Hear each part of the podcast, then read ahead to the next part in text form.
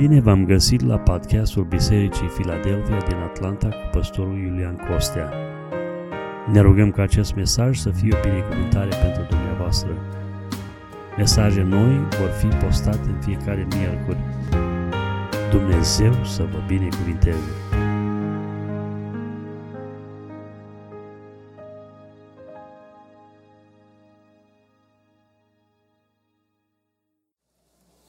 Ne vom uita în următoarele minute în Scriptură la un pasaj potrivit cu sărbătoarea din seara aceasta, Evanghelia după Luca, uh, capitolul 2. Citim începând cu versetul 8. Să urmărim cuvântul Domnului. În ținutul acela erau niște păstori care stăteau afară în câmp și făceau de strajă noaptea în prejurul turmei lor. Și iată că un înger al Domnului s-a înfățișat înaintea lor – și slava Domnului a strălucit în prejurul lor. Ei s-au înfricoșat foarte tare. Dar îngerul le-a zis, nu vă temeți, căci vă aduc o veste bună care va fi o mare bucurie pentru tot norodul. Astăzi, în cetatea lui David, vi s-a născut un mântuitor, care este Hristos Domnul. Iată semnul după care îl veți cunoaște – veți găsi un prunc înfășat în scutece și culcat într-o iesle. Și deodată, împreună cu îngerul, s-a unit o mulțime de oaste cerească, lăudând pe Dumnezeu și zicând, Slavă lui Dumnezeu în locurile preanalte și pace pe pământ între oamenii plăcuți lui. După ce au plecat îngerii de la ei ca să se întoarcă în cer, păstorii au zis unii către alții, haidem să mergem până la Betleem și să vedem ce ni s-a spus și ce ne-a făcut cunoscut Domnul. S-au dus în grabă și au găsit pe Maria, pe Iosif și pruncul culcat în iesle. După ce l-au văzut, au istorisit ce li se spusese despre prunc. Toți cei ce au auzit s-au mirat de cele ce le spuneau păstorii. Maria a păstrat toate cuvintele acestea și se gândea la ele în inima ei. Și păstorii s-au întors, slăvind și lăudând pe Dumnezeu, pentru toate cele ce auziseră și văzuseră și care erau în tocmai cum li se spusese, binecuvântat să fie numele Domnului. Amin. Vă invit cu respect să vă reașezați. Dacă nu toți, cred că o mare majoritate dintre noi am auzit despre Alfred uh, Nobel. Uh, este cel care uh, a venit cu inițiativa de a exista un eveniment mondial în care să fie apreciați făcătorii de pace. Uh, cine a fost omul acesta? Uh, este un suedez care are numai puțin de 355 de inovații. Printre ele se, num- se numără pielea sintetică, uh, mătasia sintetică, dar cea mai renumită dintre ele, o invenție făcută în anul 1000, sau o inovație uh, uh, făcută în anul 1866, este dinamita. În uh, anul 1888, fratele lui Ludwig decedează, moare.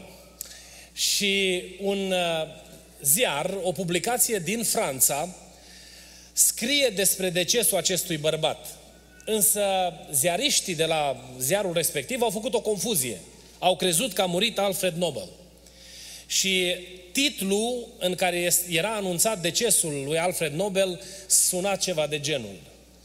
A murit mercenarul morții.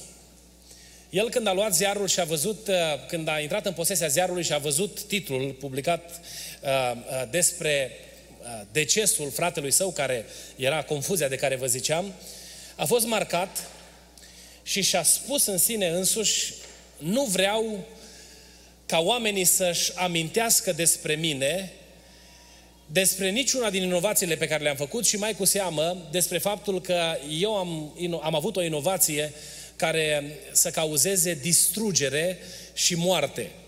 Ce aș vrea ca în urma mea să rămână amintirea, o amintire frumoasă. Și de acolo s-a născut gândul de a organiza evenimentul acesta, pe care noi îl, îl, îl, îl cunoaștem ca uh, ceremonia uh, premiului, premiului Nobel și uh, în inima lui s-a născut dorința aceasta ca în loc de moarte, oamenii să-și aducă aminte despre el ca fiind omul păcii, omul care a adus o contribuție extraordinară în direcția aceasta. De la el, uh, din, uh, de la sfârșitul secolului XIX până la noi astăzi, au fost mii de oameni care au fost decernați cu premiul acesta, care au primit premiul acesta, distinția aceasta uh, de premiul Nobel pentru pace datorită realizărilor pe care le-a obținut, datorită implicațiilor politice, economice, uh, militare care au condus către uh, ideea de pace.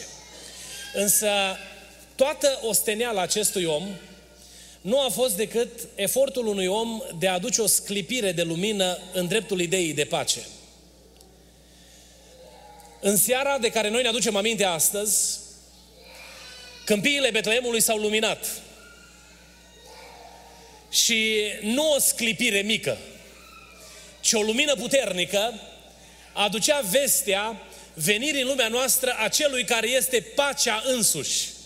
Domnul Isus Hristos, binecuvântat să fie numele Lui.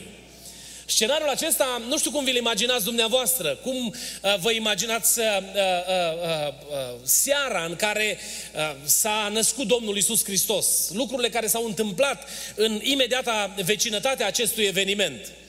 Noi când ne gândim la sărbătorile de iarnă, ne gândim la culori, la lumini, la sărbătoare, uh, reuniuni de familie, bucurie.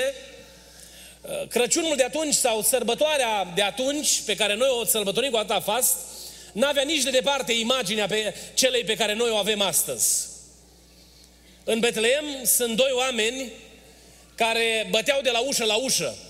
Și noi am înțeles pentru o lungă perioadă de timp că nu era loc în casă, că datorită înscrierii poruncită de Quirinius, nu mai aveau loc, de acum erau pline hotelurile și trebuie să recunosc că și eu am predicat de treaba asta și mă fac și eu vinovat oarecum de, de, uh, informația, de, de informație în direcția aceasta. Uh, însă nu a fost loc în casă pentru ei, nu pentru că nu mai era un pat în care să doarmă, ci datorită situației în care se găseau ei, nimeni n-a vrut să se mai asocieze cu ei. Să nu uităm că locul în care ei au venit erau, erau ținuturile din care se tragea Iosif. Și bărbatul acesta avea o anumită reputație, el și casa lui. Vine cu o femeie însărcinată care nu era încă soția lui. Era logodnica lui.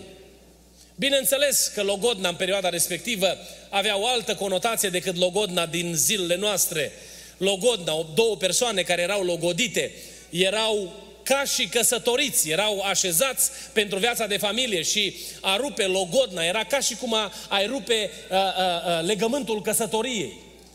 Însă era foarte a, nepotrivit și unusual ca în perioada logodnei acești doi sau cei care urmau să, să împărtășească viața de familie să se pomenească așteptând un copil. Imaginați-vă că Iosif trebuia să lămurească pe toată lumea că copilul care se va naște este de fapt conceput de la Duhul Sfânt al lui Dumnezeu. Nu s-a auzit până atunci și nici de atunci încoace o experiență de genul acesta. Datorită acestui, acestei situații în care oamenii aceștia se găseau nu s-a găsit loc de poposire pentru ei. Și ce este interesant, că Dumnezeu nu era deloc preocupat să le apere imaginea. Nu era deloc preocupat Dumnezeu să trimită îngeri pe la vecini, pe la rudenii și să le spună, mă, stați că treaba e serioasă. Ci cei care au primit vestea erau responsabili ei să vorbească despre situația în care se găseau și planul pe care l-avea Dumnezeu de făcut.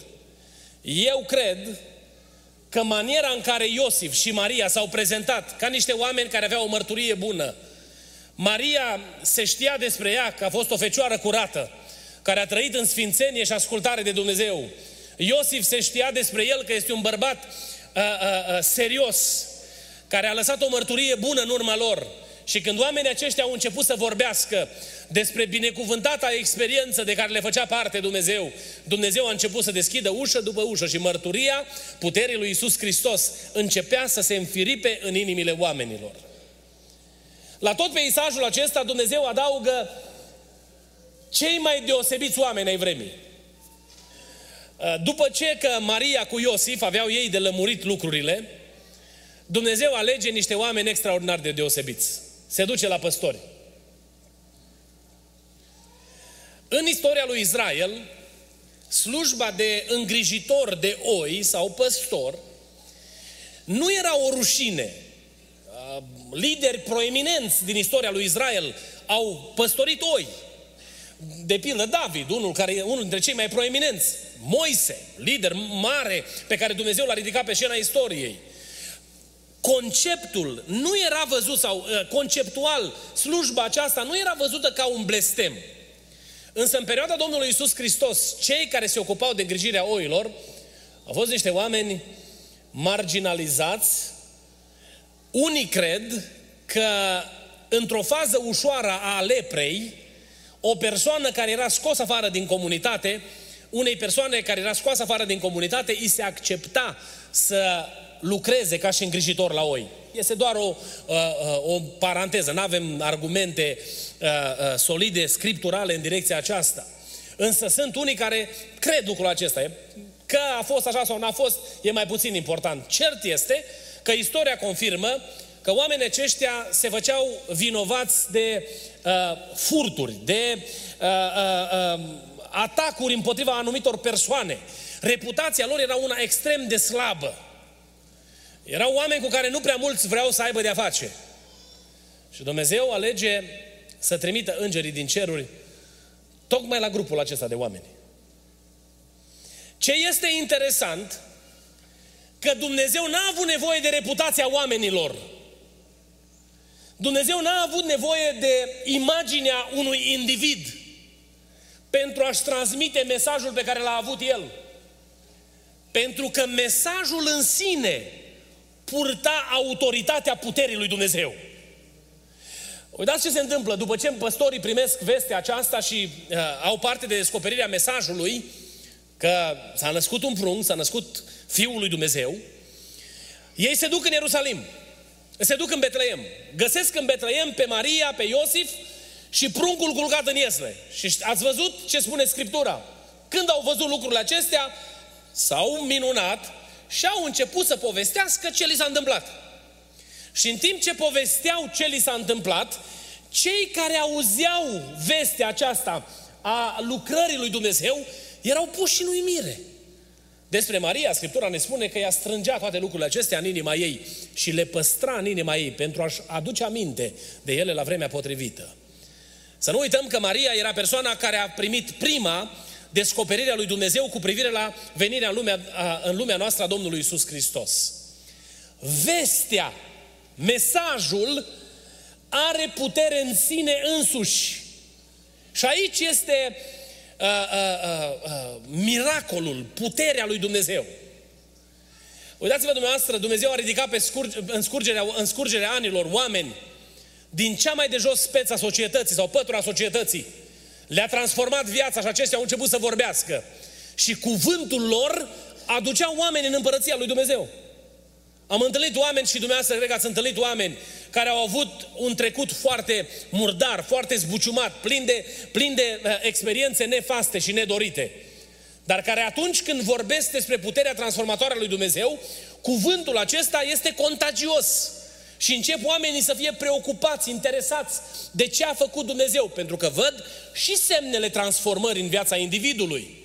Însă cuvântul în sine are autoritate, are putere. Despre vestea aceasta aș vrea să împărtășesc cu dumneavoastră patru gânduri. Foarte, foarte pe scurt. Vestea pe care a adus-o Domnul prin mesageri, prin îngeri, păstorilor, vestea care a fost dată Mariei și lui Iosif, Vestea pe care au primit-o mii și mii de oameni în scurgerea anilor este aceeași, că Isus Hristos este Fiul lui Dumnezeu. Aceasta este vestea despre care, despre care uh, noi vorbim în perioada aceasta a sărbătorilor de iarnă. Că Isus Hristos, Fiul lui Dumnezeu, a venit în lumea noastră, a luat un chip ca și al nostru și a venit să trăiască printre noi. El, Fiul lui Dumnezeu, binecuvântat să fie numele Lui. Despre vestea aceasta sunt patru lucruri despre care aș vrea să vorbim în seara aceasta foarte pe scurt. În primul rând, din mesajul pe care noi îl vedem adresat păstorilor, înțelegem că vestea era personală.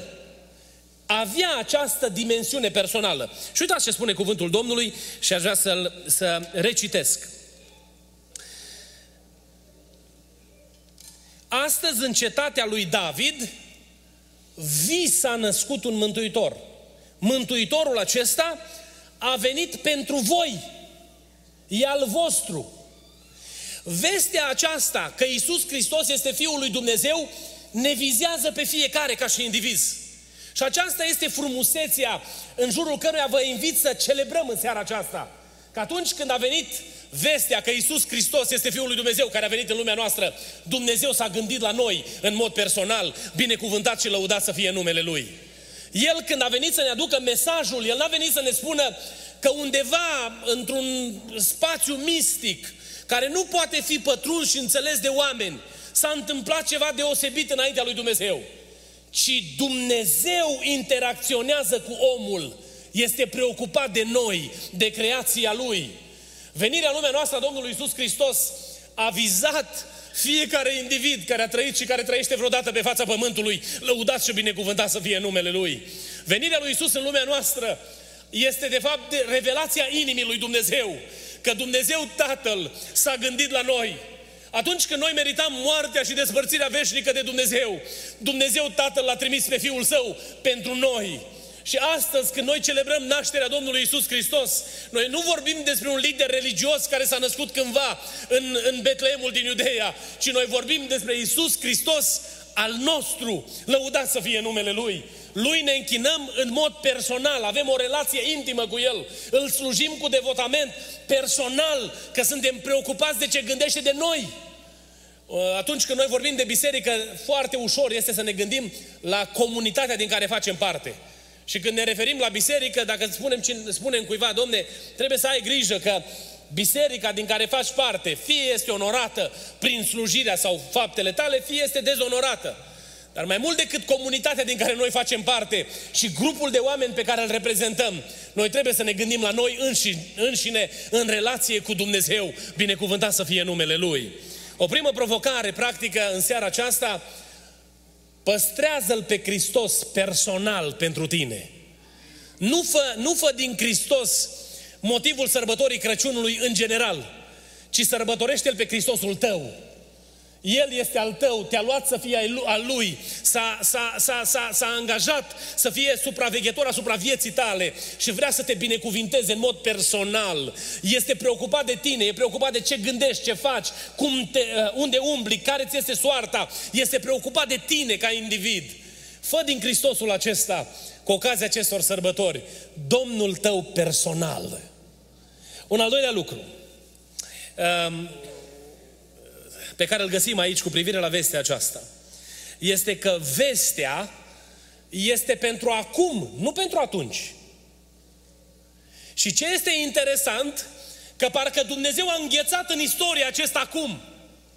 Uitați ce spune uh, uh, cuvântul Domnului aici în, în, în pasajul pe care l-am citit.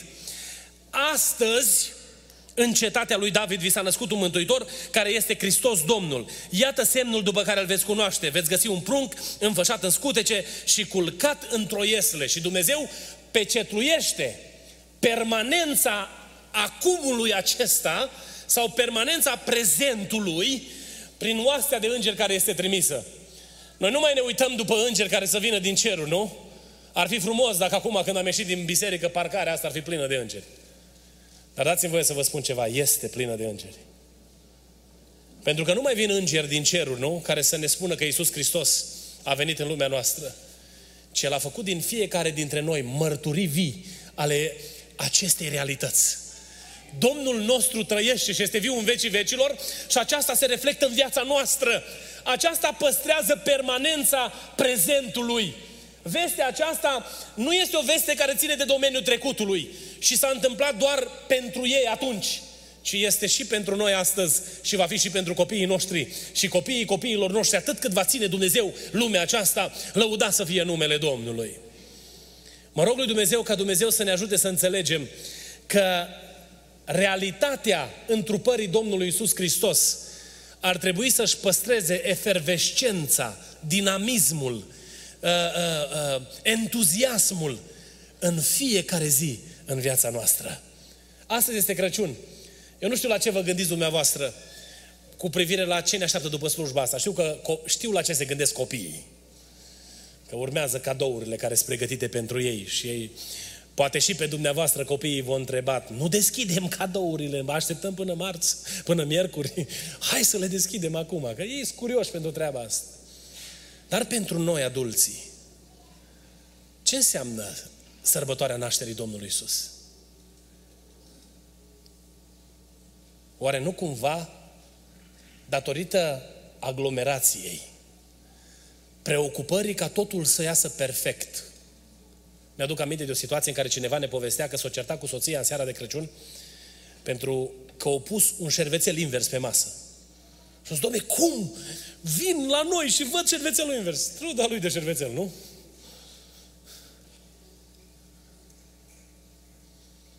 Preocupat să iasă totul impecabil. Să nu cumva să existe cea mai mică eroare, ca, domne, să iasă totul deosebit. Rețete, care mai de care. Vorbeam cu cineva și mi-a zis că el e pe salată și steak. Deci azi nu o să, acum de sărbători, și azi nicio problemă că ne descurcăm noi ceilalți cu ce-o rămas. Preocupați de diversitatea felurilor de mâncare pe mesele noastre.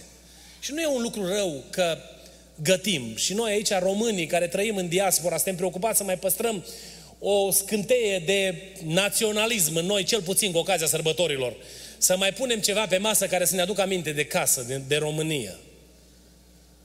Am rog lui Dumnezeu ca în mijlocul acestor sărbători inima noastră să fie umplută de prezența lui Hristos în viața noastră. Să ne putem bucura de faptul că El a venit la noi, pentru că s-a gândit la noi, s-a gândit la soarta noastră și viața noastră a fost în atenția lui Dumnezeu. Un al treilea lucru pe care vreau să subliniez cu privire la, aceste, la această veste este faptul că ea, vestea, răspunde unei, unei nevoi personale. Uitați ce spune cuvântul Domnului. Astăzi, în cetatea lui David, vouă, vi s-a născut un prunc care va fi o celebritate. O persoană cărui nume va impresiona mapamondul. Așa a zis, au zis îngerii. Astăzi, în cetatea lui David, vi s-a născut un mântuitor. Vestea aceasta răspunde unei nevoi urgente în viața oamenilor. Să știți că atunci când ne uităm la, la dimensiunea revelației lui Dumnezeu, Dumnezeu nu putea să aleagă oameni mai potriviți ca păstorii, care erau văzuți ca pleava societății, ca niște oameni cu care nu vrei să ai de face, care auzeau că există soluție pentru contextul în care ei își duc existența. Există soluție la problemele lor, la frământările inimilor, la chiar la, la, la problemele cu care se confruntă în fiecare zi.